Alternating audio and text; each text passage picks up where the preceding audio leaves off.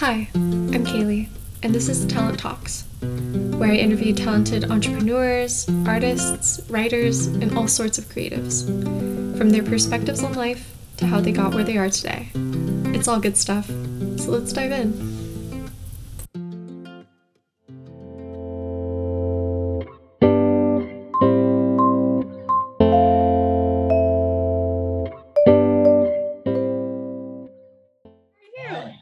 Good. How are you? Doing well. I'm really excited. Thank you so much Good. for meeting with me. I appreciate it. Sure. I, I love it too. nice, nice. Um, do you mind if I record? No, not of course. No, of course. Great. Uh, I was hoping that, okay, here. Yep, we're recording. Um, I was hoping that along with the uh, article that I'm going to do about you, I could also feature you on my podcast because I know you're trying to um, catch the eye of like Ellen DeGeneres, Rachael Ray, yeah, all those guys. So anything to to further the cause, I'd, I'd love to help you out. And of course, thank you for helping me out. And oh, you have a pod, you have a podcast. I am, yeah. I yeah. actually am just starting it because oh. I just got this journalist gig and I was like, well, I love talking to people. I would love to get everyone's kind of wisdom and just um, I think everyone would like to listen to that too. And yeah. so, yeah, I decided to start it. Yeah, I'm doing a podcast too. It's a, we're it's just happening right now that there's this guy who's been kind of helping me, and he used to work for HBO, and he's managed me. He wants to try to get some stuff done, and um, he wants to do a podcast. And my first instinct is, man, there's so many podcasts, but uh, I think I'm going to give it a try. Why not? Yeah, I feel like a lot of work involved, you know. That's true. That's true. And I feel like you have such a, I mean, everyone has a unique experience, but you have so much to offer that I feel like you would be a great right. podcast host. So, yeah. All right. I'm going to go ahead and share my screen here. And so you can see the interview questions. You know, I always say, okay, what, what happened? Okay, cool. Here oh, sorry. You always say what? No, I was just, I always say everybody has a backstory, but the thing is, there's other, the people, the key is finding people who can relate them well, communicate. Because I interview a lot of baseball players, and some of them they're just you know you can't get them. They're not good interviews, and then there's other people who just love know how to tell stories, and you know, and those that's that's a big deal. There's a real difference in that.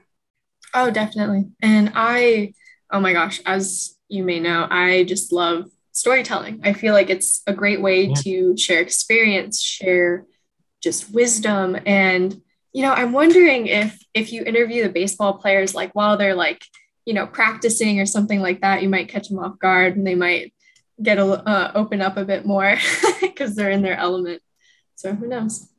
Um, yeah, anyway. all the guys I interview are retired. oh, okay. oh, okay, gotcha. Oh, nice. My grandpa. Sorry to get off track already. uh, my grandpa played uh, in the major leagues, but he played in the Japanese league for San Francisco. Um, so he was oh, a big wow. baseball player. Yeah. yeah. Wow. Yeah, I've read a lot of books about that. Um,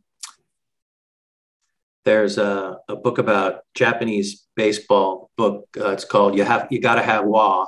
I guess Wa is like I don't know what that is, but uh, yeah, that's pretty cool.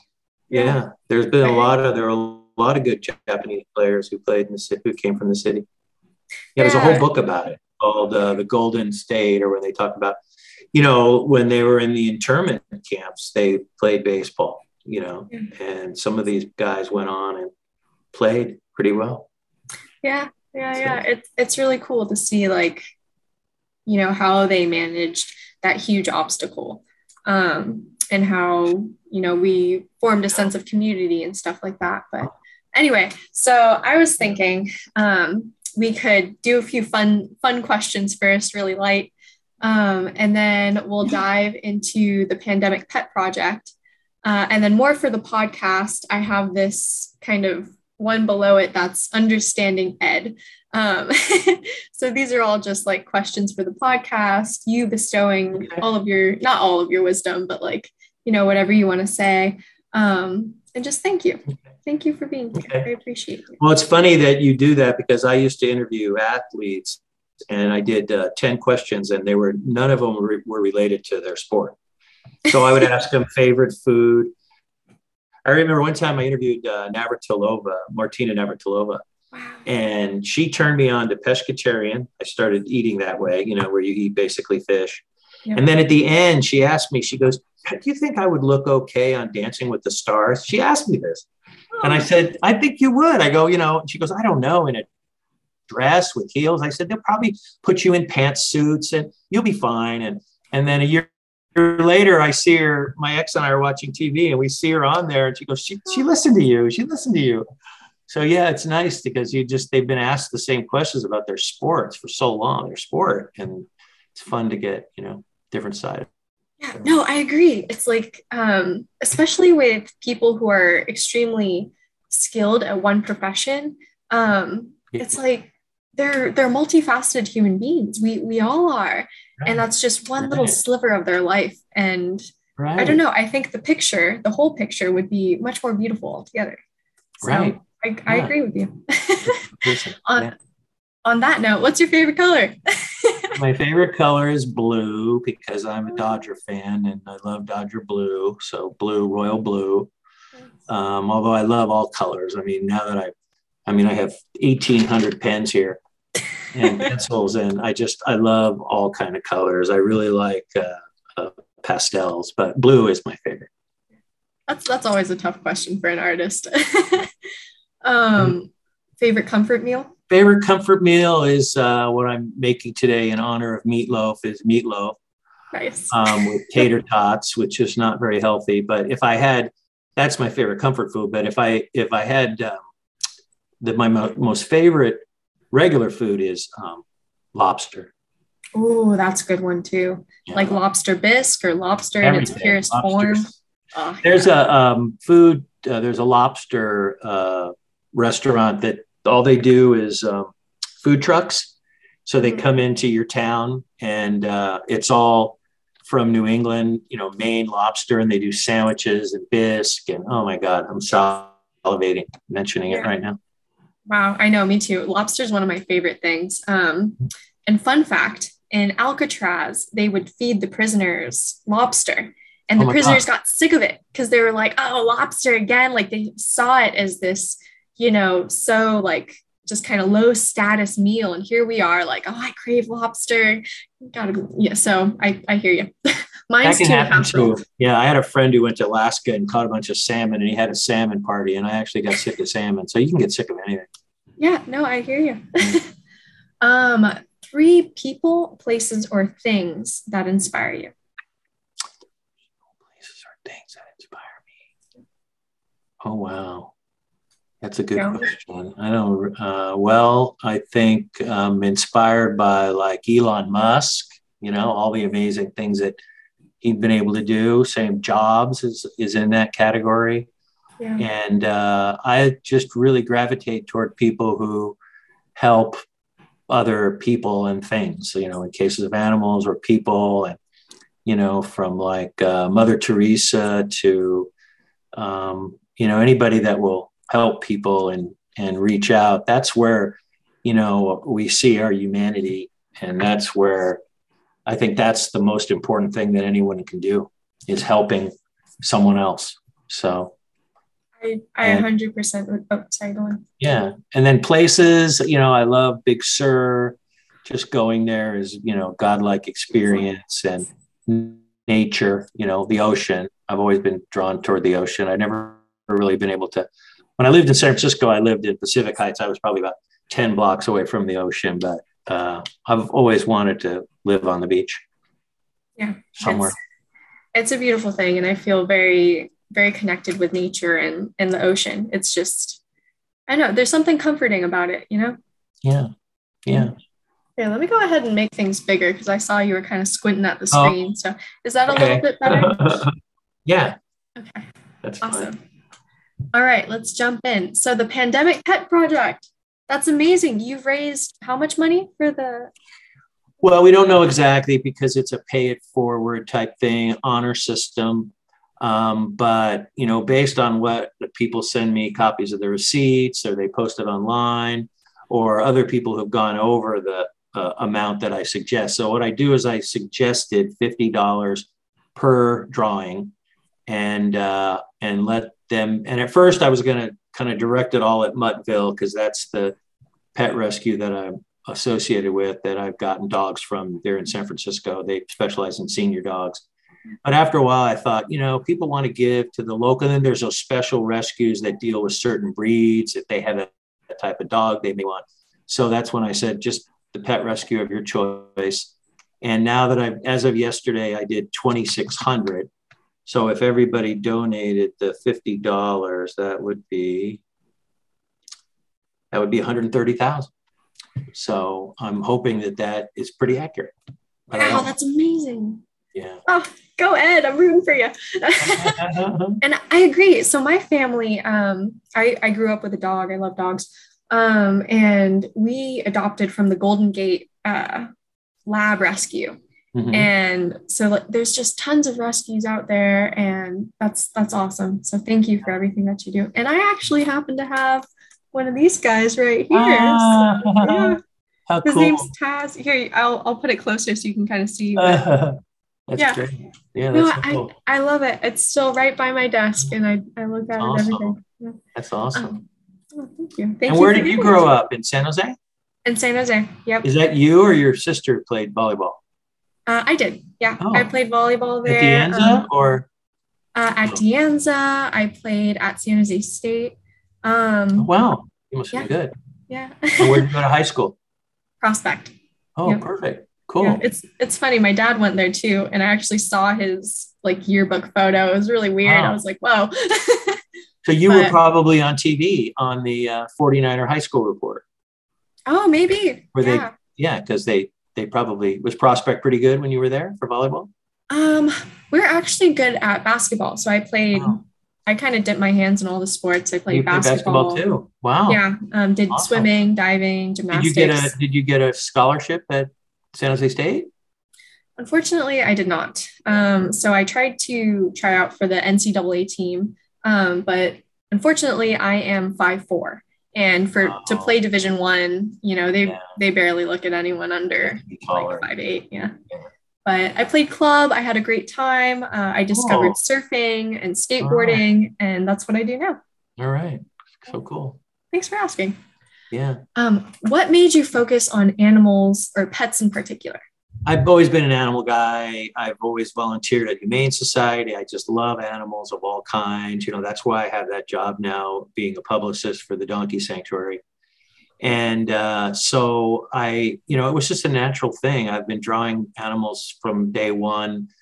You know, what happened was it was just totally happenstance. My buddy sent me an email and he said, I'm going to kill my children. They're driving me crazy. Can you, they love your art. Can you please send some art? Yeah. And then I just flashed and said, Well, send me a picture of your dog. And I drew the dog. And then when the art came, both of the kids have these modern day names where every kid is named Ryan um, or Lance.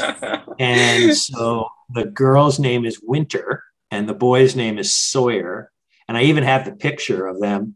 And she started crying. And uh, her mom said, What's why are you crying? She said, Our dog is not blue. And then Sawyer said, uh, I know what Ed's doing here. This is, he's like Picasso. He's, uh, it's abstractor, 10 year old or eight, 10 year old. She's eight. He's, yeah, 10.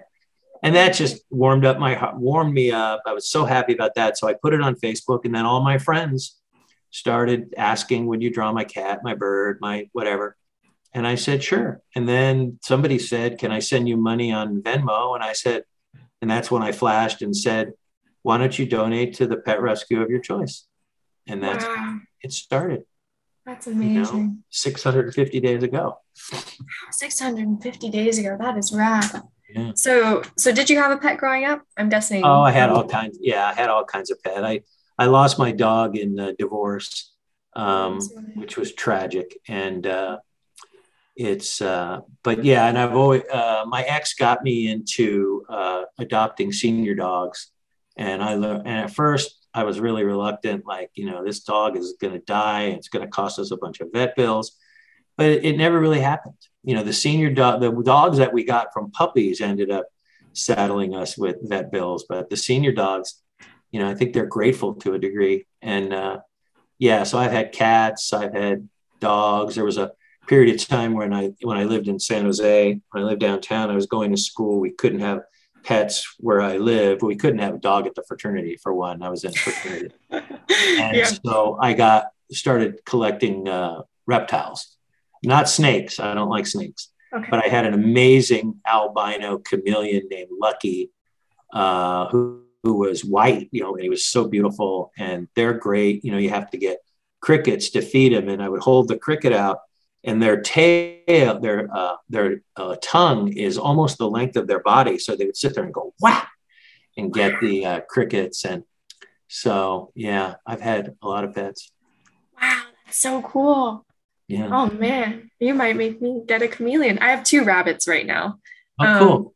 Yeah, they're they're really rad. They're indoor rabbits, body trained. So well, every time I open the fridge, they start begging. well, we'll have to uh, draw them. Oh yeah, totally. Yeah, I should definitely. send you send you yeah. photos. Yeah, I'll definitely do that.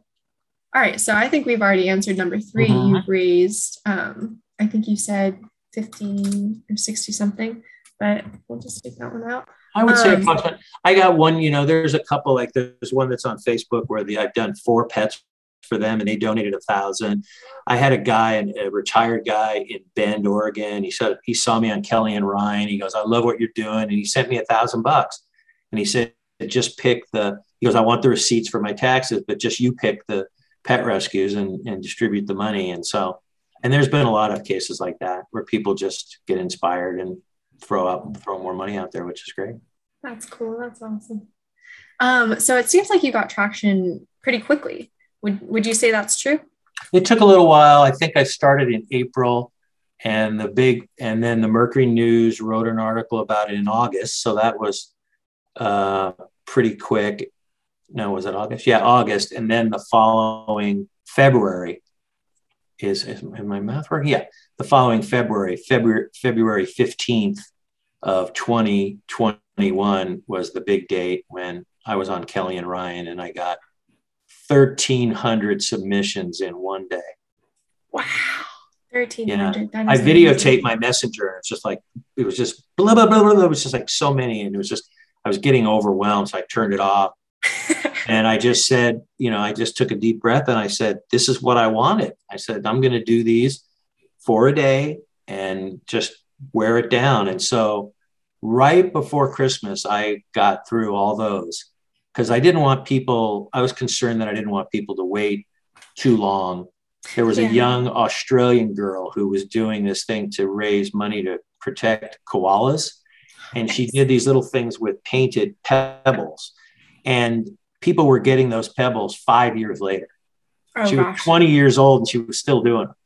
And I thought, I don't want people to wait that long. Uh, you know, we've lost, you know, there's been one where I send them the art, the art and they go, oh man, the, you know, the, the dog passed mm. within the last five months or something. And which is no problem. I've drawn a lot of what I call rainbow pets, but, you know, I wanted to make sure that people, and so I'm all caught up now.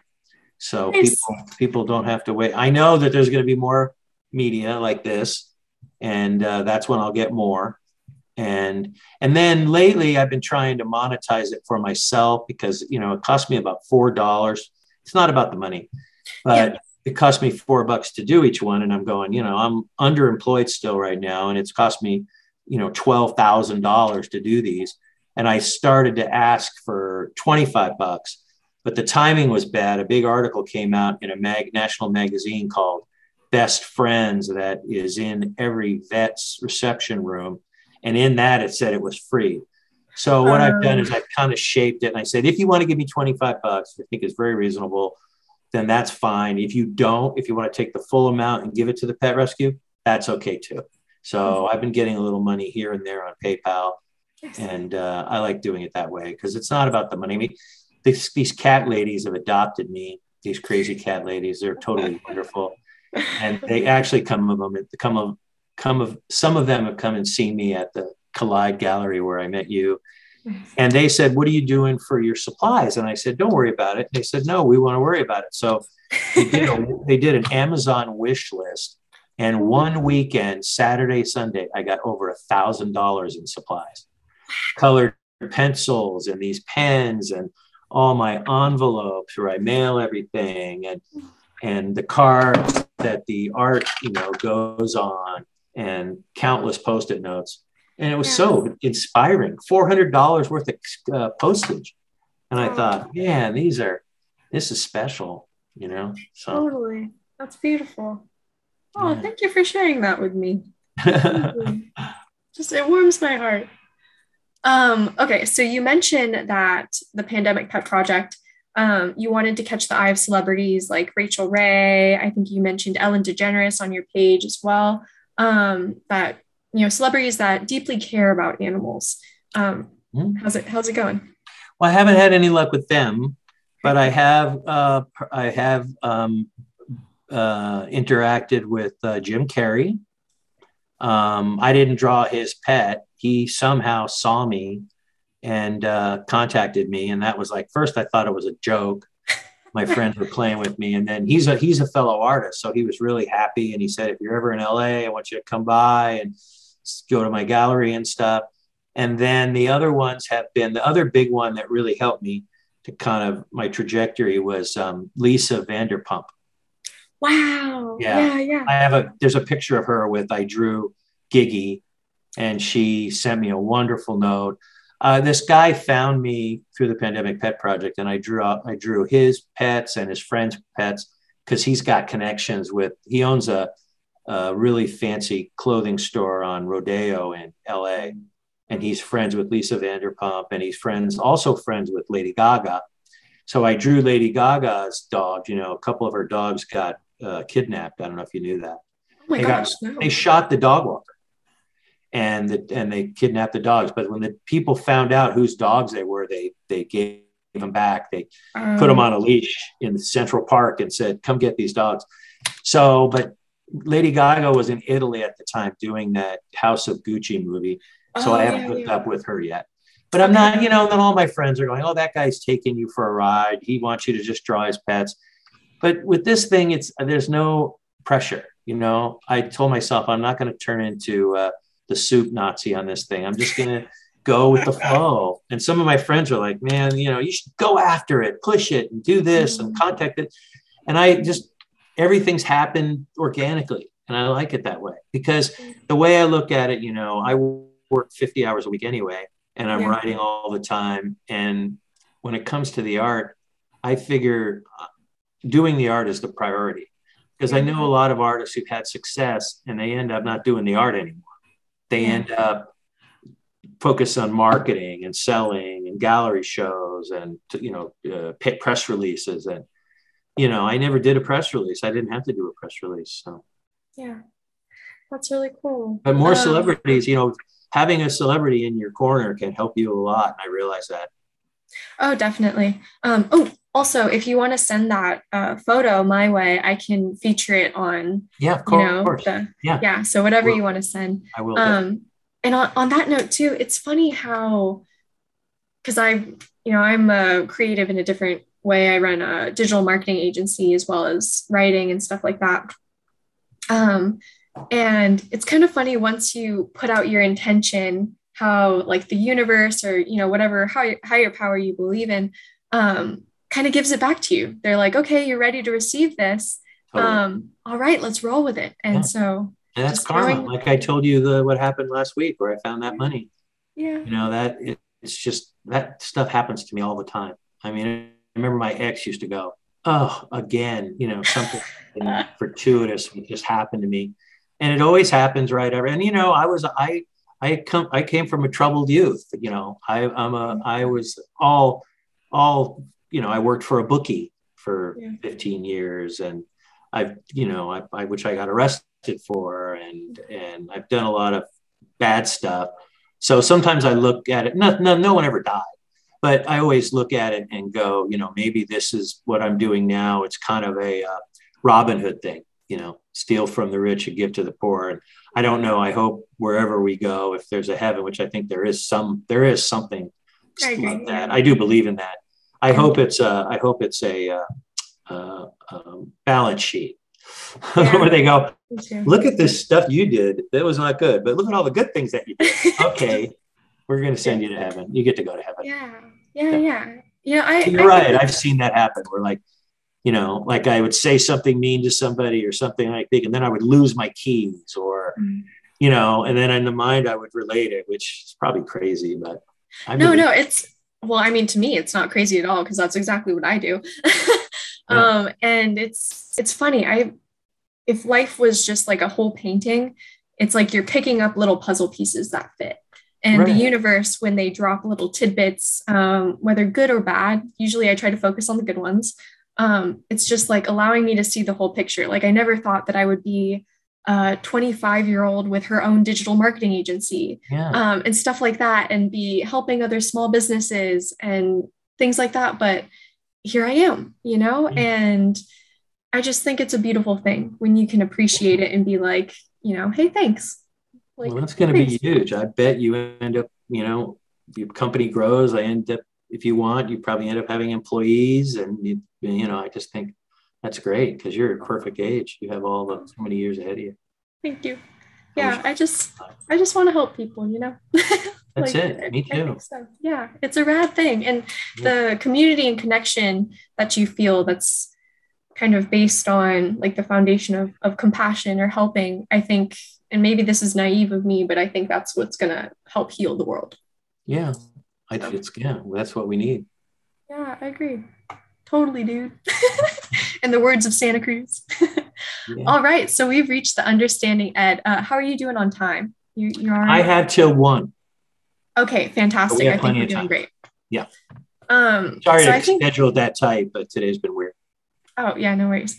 Um, so I think we kind of touched on this already, but what sparked your interest in art? Well, that's so funny that you said that because there's a gallery in the Castro in San Francisco called Spark Art, where I've had a lot of my stuff. They're very cool people. They made all their money at working at Apple, and now they own this gallery. But you know, I've always loved art. I remember when I went to New York with my ex, all we did was go to the museums. We got caught in that museum thing, and I've, I mean, I've always drawn, but never more than doodling. I think I have art in my DNA. My dad painted.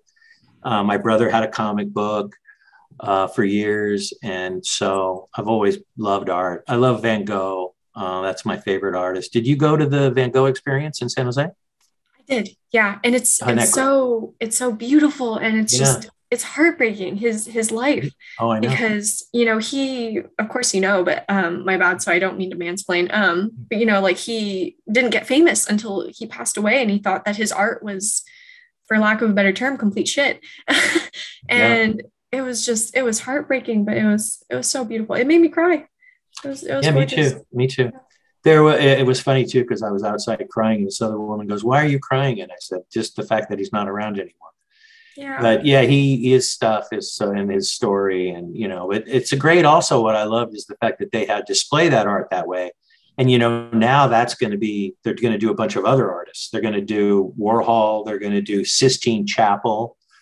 Um, so I think it's great. It's a great way to show art rather than just have a static thing sticking on the wall. You know, yeah. it was great. It's the animation was unbelievable. I know it was it was beautiful.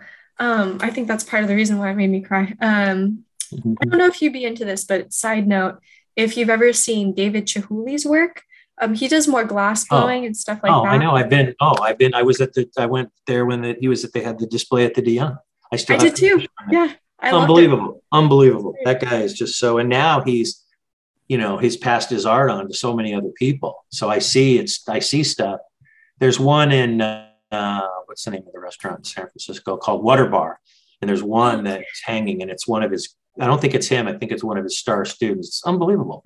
That is just. I mean, and he, you know, he got in a really bad car accident. He almost died. Did he lose an eye or something happened? And he's just gone on, and you know, unbelievable. I love him. I didn't know that. that. That's amazing. Yeah, I think so. Yeah. I could be wrong, but I think so. that's okay. um, okay, although you mentioned this in your page for Pandemic Pet Project, um, okay, I think we kind of touched on this already. Can you tell our listeners how you got started in the art world? That was kind of, it just kind of inherently happened with. Um, I had a stroke. Oh, okay. I let my get, I let myself get 350 pounds. People said, "What did you eat?" I said, "The entire left side of the menu," and I, I had diabetes and high blood pressure, and I had a stroke It was one day I couldn't read what was on the screen, and luckily it was a minor stroke.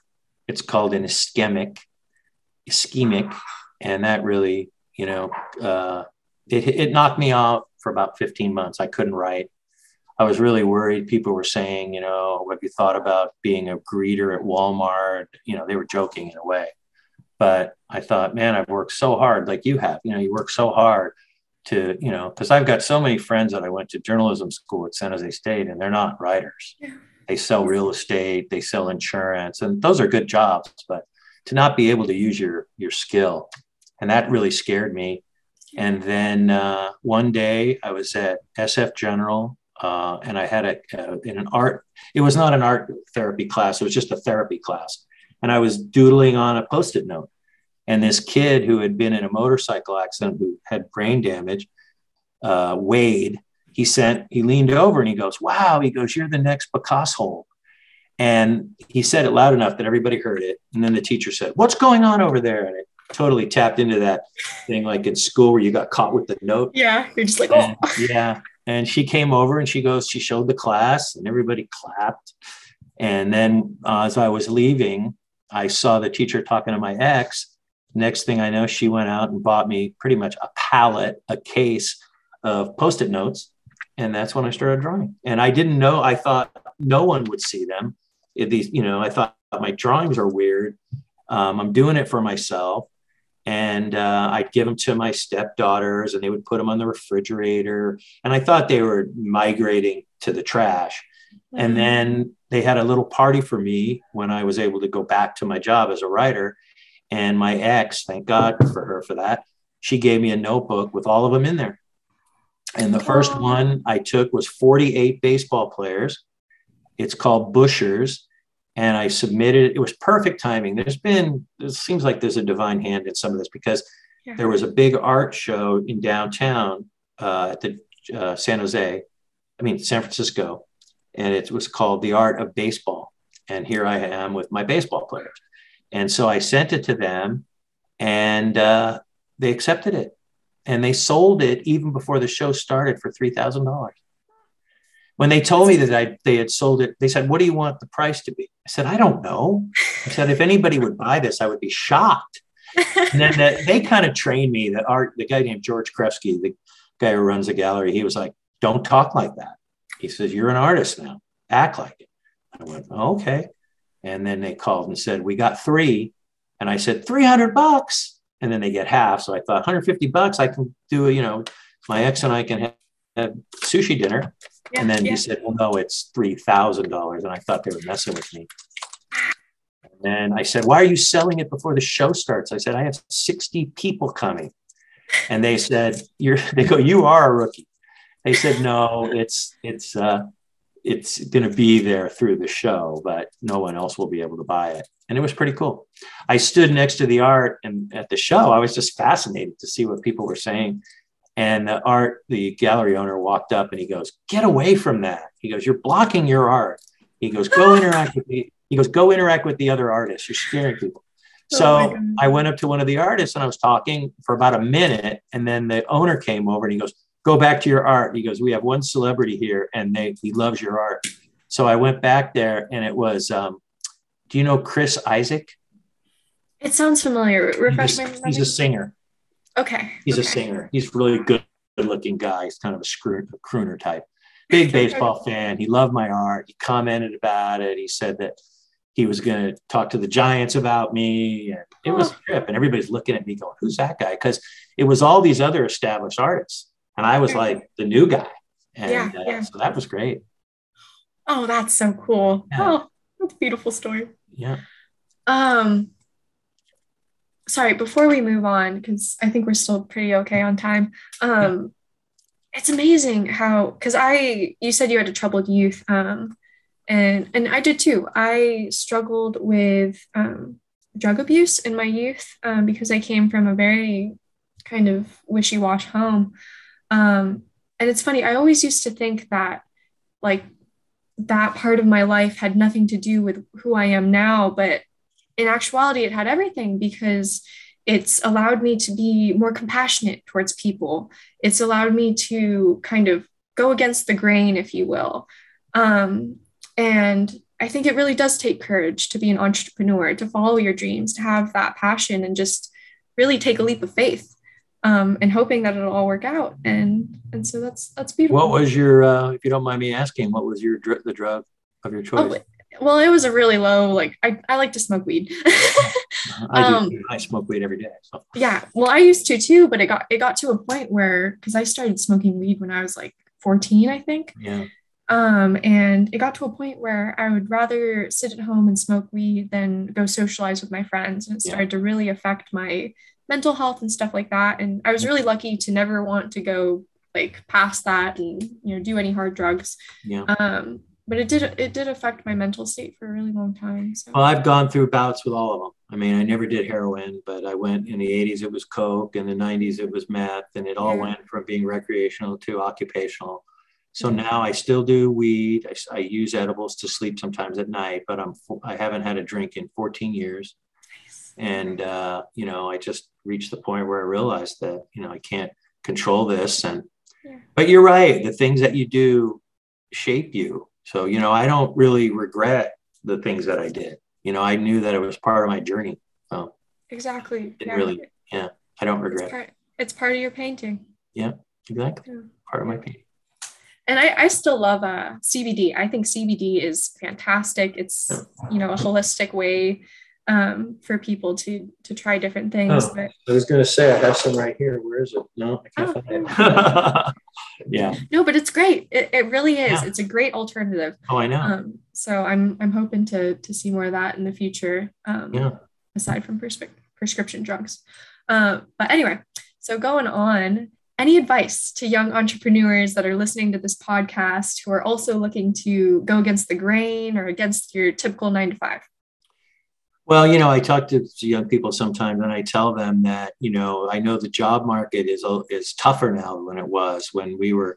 I mean, they used to have these like job fairs at San Jose State, and there was like you know, fifty companies there representing, and now it's a little different. But the with the technology the way it is and the accessibility to the technology, it's unbelievable. I mean, if I was uh, in that if I was younger, that's what I would do. I would somehow try to find a technology that I can leverage or use to to do. I mean, you could do a film now. I mean, I just got I have the 13 Pro Max.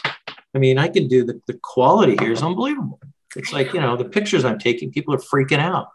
And, uh, you know, my video that I do to, that my buddy produced to, to, to promote, promote my art was done with an iPhone. So I would say the technology's there. It wasn't, you know, when I was. I mean, who would when I was a kid? How the heck could I make a film?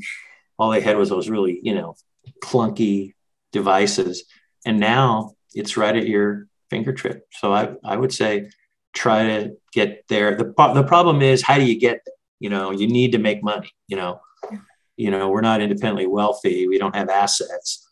So, you know, the idea is, you know, you may have to work your butt off for several years to get there, but once you get there, it pays off. Yeah. And nine to five can kill you. You know, I I realize that was my that's my biggest fear, and I think now I'm out of the woods on that. But for the longest time, somebody asked, "What's your biggest fear?" My biggest fear is having to work nine to five and commute to a job. I call it a cubicle existence. You know, with uh, casual dress Fridays, and you know that just I I knew early on that wasn't going to work for me. Yeah and I think we're seeing now a lot of that generation who has been working nine to five and starting to retire. Um, there's a little resentment there. Um. There's either like resentment or, you know, freedom where they're like, oh, I'm done with it. You know what? Like, pardon my, you know, cussing, yeah. but like, fuck that shit. Like, I'm going to yeah. do what I want to do now. Right. Um, and so we're seeing we're seeing that in the older generation, and so I think the new new generation is picking up on that, and they're like, you know what, we're we don't want this.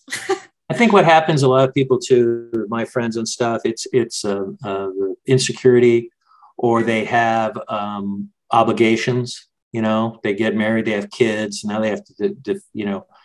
And I never did. I mean, I waited till I was fifty to get married because I had seen all my fraternity brothers that you know gone through multiple, and the kids all suffered with this with divorce.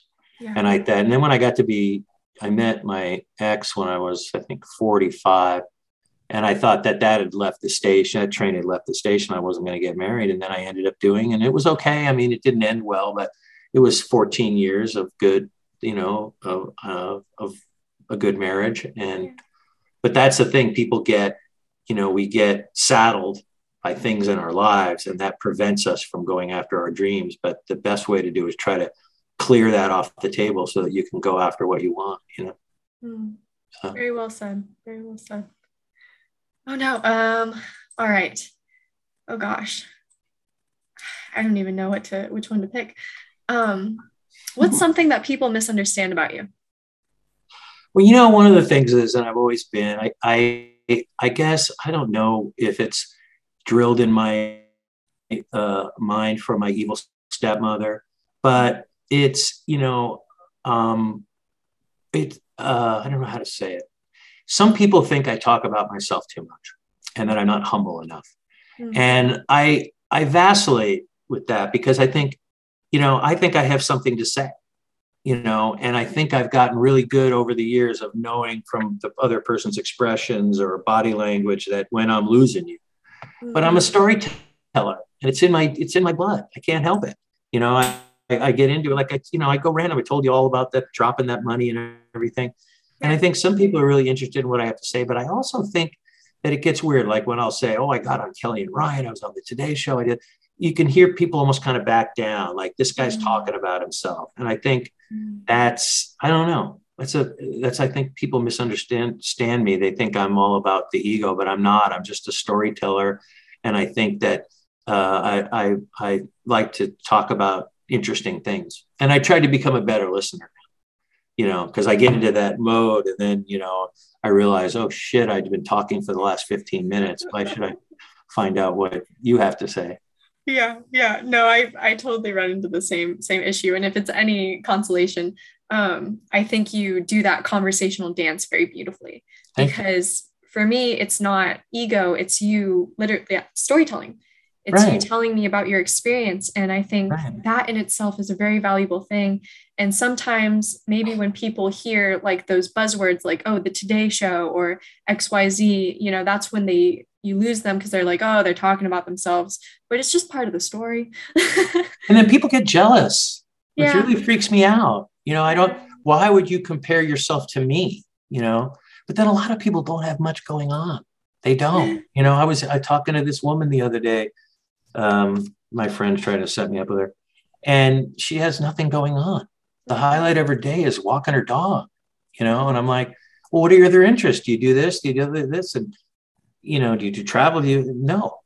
And I thought that's one thing. I was at this event recently, and some woman said, introduced me. I was a speaker, and she goes, "This man is truly the most interesting man in the world." And I thought that's pretty cool. I thought, you know, As, uh, yeah. that's hopefully I am interesting. I think oh. that's what we need people to be interested, interesting, and other people be interested in other people's lives, which is I, part of being a journalist, right? I agree. Yeah, totally. And I think um, it goes back to how people view fear it's like is fear going to stop you from reaching the top of this hill? Are you never going to see the other side?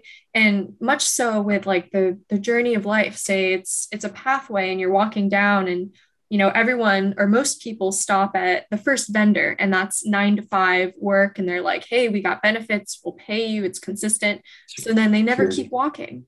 Um, right. but the people that are like oh this is this is scary and that makes it exciting um, that right there, that spark is right. kind of what leads to the next thing. Um, right. And that's one of the things right. I love about about surfing is you know surfing. I mean, for big waves for me is ten feet. For other people, that's small fry stuff. Um, but you know, I frame it as like you know I'm scared. I'm scared shitless, but it's exciting, and so I'm going to yeah. do it. Um, and yeah. that in itself is very empowering. So I I hear you one of my clients as I do advertising for is down there. It's called Mojo Burger. Oh yeah, and, I know yeah. Mojo Burger. Yeah, yeah. And the owner is a surfer. Oh, His name is Pete, and he's my age, and he surfs like three times a week. The place he goes is Moss Landing. That's where he goes. Yeah, yeah. And it's really fascinating. I just love the fact that he surfs. You know, I tried a couple times, but forget it. I have no. I've never been able to do those balance sports. Never roller skating, ice skating, skateboard, surfing, snowboarding. Nope. They're I have, tough. I have They're no tough. yeah. If it makes you feel better, I, I got a head start. I've been a gymnast since I was three. Yeah. Oh, so. that's cool.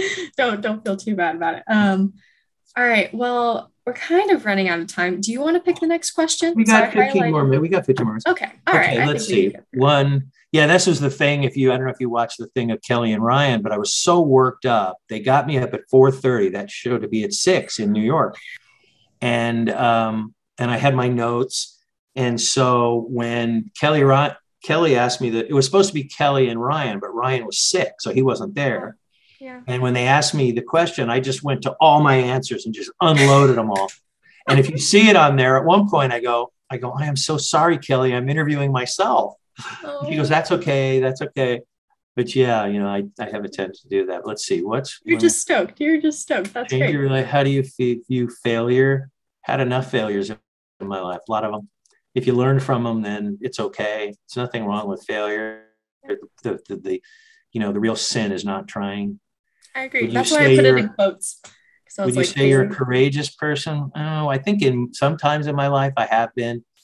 Other times I'm kind of a coward. You know, I think in my marriage I was a coward. I should have dealt with things when they happened, and that's why I ended up getting divorced. So I don't. I wouldn't call myself. I saved my brother. He fell through the ice in Connecticut when I was eight, and I jumped in and pulled him out of the ice. Wow. Um, but he never thanked me for that. And I'm just kidding what are some of the best resources that have helped you along the way? Like for what do you mean with that? Um like people people that have pushed you or you know something that's happened that you felt like oh this is the right way to go um maybe the universe what whatever higher power or yeah i think there's been there have been people instrumental in my life along the way i had a i went to a catholic boarding school where i lived at school I got kicked out of the local Catholic high school in the town that I grew up in, which was La Cañada, Pasadena area in Southern California. Okay. And um, there was an English teacher there named John Law, and he was amazing. And I remember one time he announced to the class, my graduating class was 10. And he announced to the class, he goes, There's somebody in this room who I really think is going to be able to make it professionally as a writer. And um, he pointed at me. And I thought, Oh my God, and he was a lot like Robin Williams in that movie. The first thing he did is he goes, You don't have to read the textbook. He goes, The textbook's garbage. Don't have to read it. And he just, he taught me so many things about how to write, how to express myself in writing. So that guy, I always give him credit. He was gay and he died of AIDS, which was really weird that he taught at a very conservative Catholic school. They had to know that he was gay, yeah. but they didn't really care. So it's pretty cool.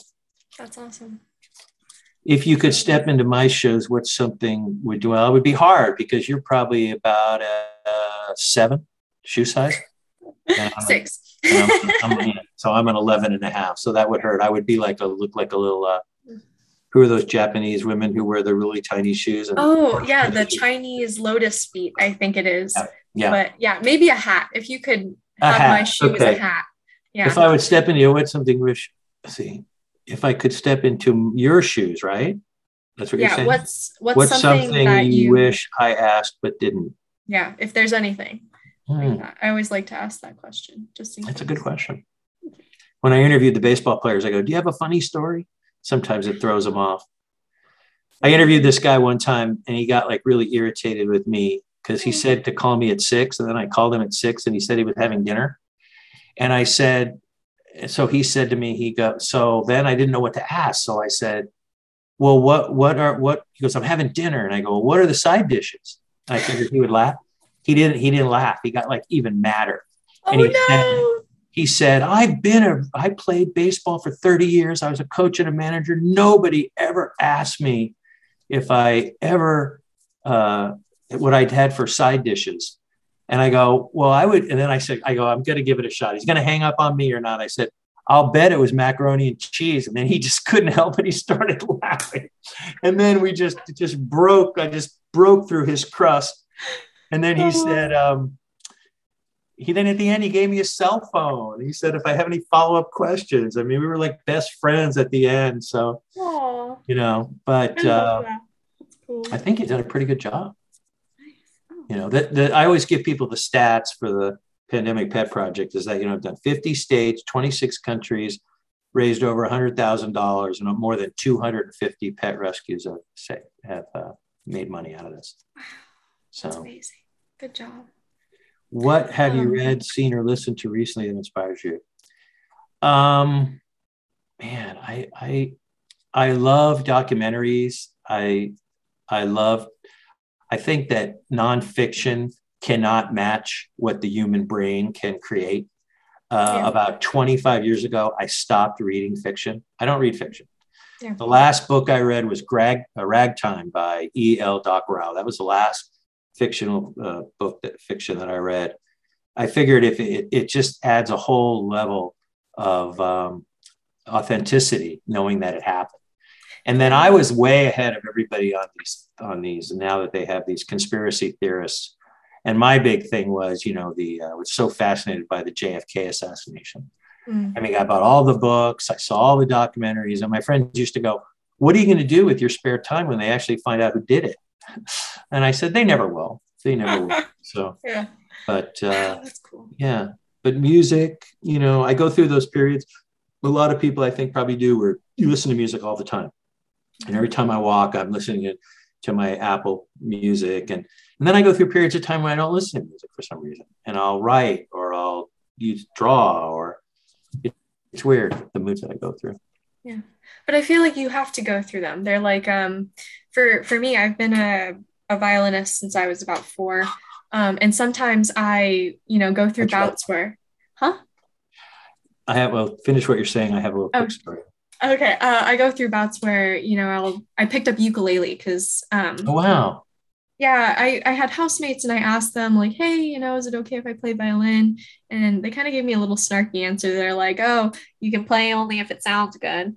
Um, and you know, it was just I, I felt uncomfortable, so I picked up a softer instrument. But I go through oh, bouts done, where I don't play. You've pursued so many stuff already, and you're only 25. It's so great. Well, I um, my dad was a coach in Little League, and our number one player was a guy named Annie Anthony Zaluccio, and he was an incredible uh, violin player, uh, violinist. So I decided I was going to play violin, but I didn't know how to read music and like math, I just kind of faked it after a while, which is very difficult to fake.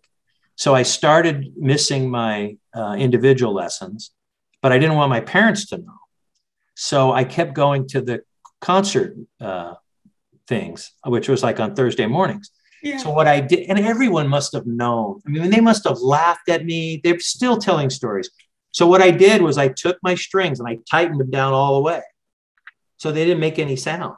Yeah, yeah. And then I oh would oh just God. look at I would look at the other people and try to move my bow with their bow. Yeah, yeah. It just matched the bow. And then one time I was sitting like 10 feet behind and they go, Ed, why don't you move up so you can read the music? And I go, no, no, I can read it from here. There's no way I could have possibly read it from there. So they knew. Finally, my parents figured it out. Oh, and then I would, my dad would go, well, come in the living room on a Sunday night after dinner and play for us. And I would just sit there and go, and my dad would go, What song, song is that? And I go, Dad, it's an orchestra. That's just my part. You're not going to know the. and he, would tell him that. Then finally, I got my little uh, report card on uh, my violin, and everything was an F except I got an A for the condition of my instrument. That was one of the grades. And that's when uh, my dad said, I don't think the violin is perfect for you. Oh, that's so funny.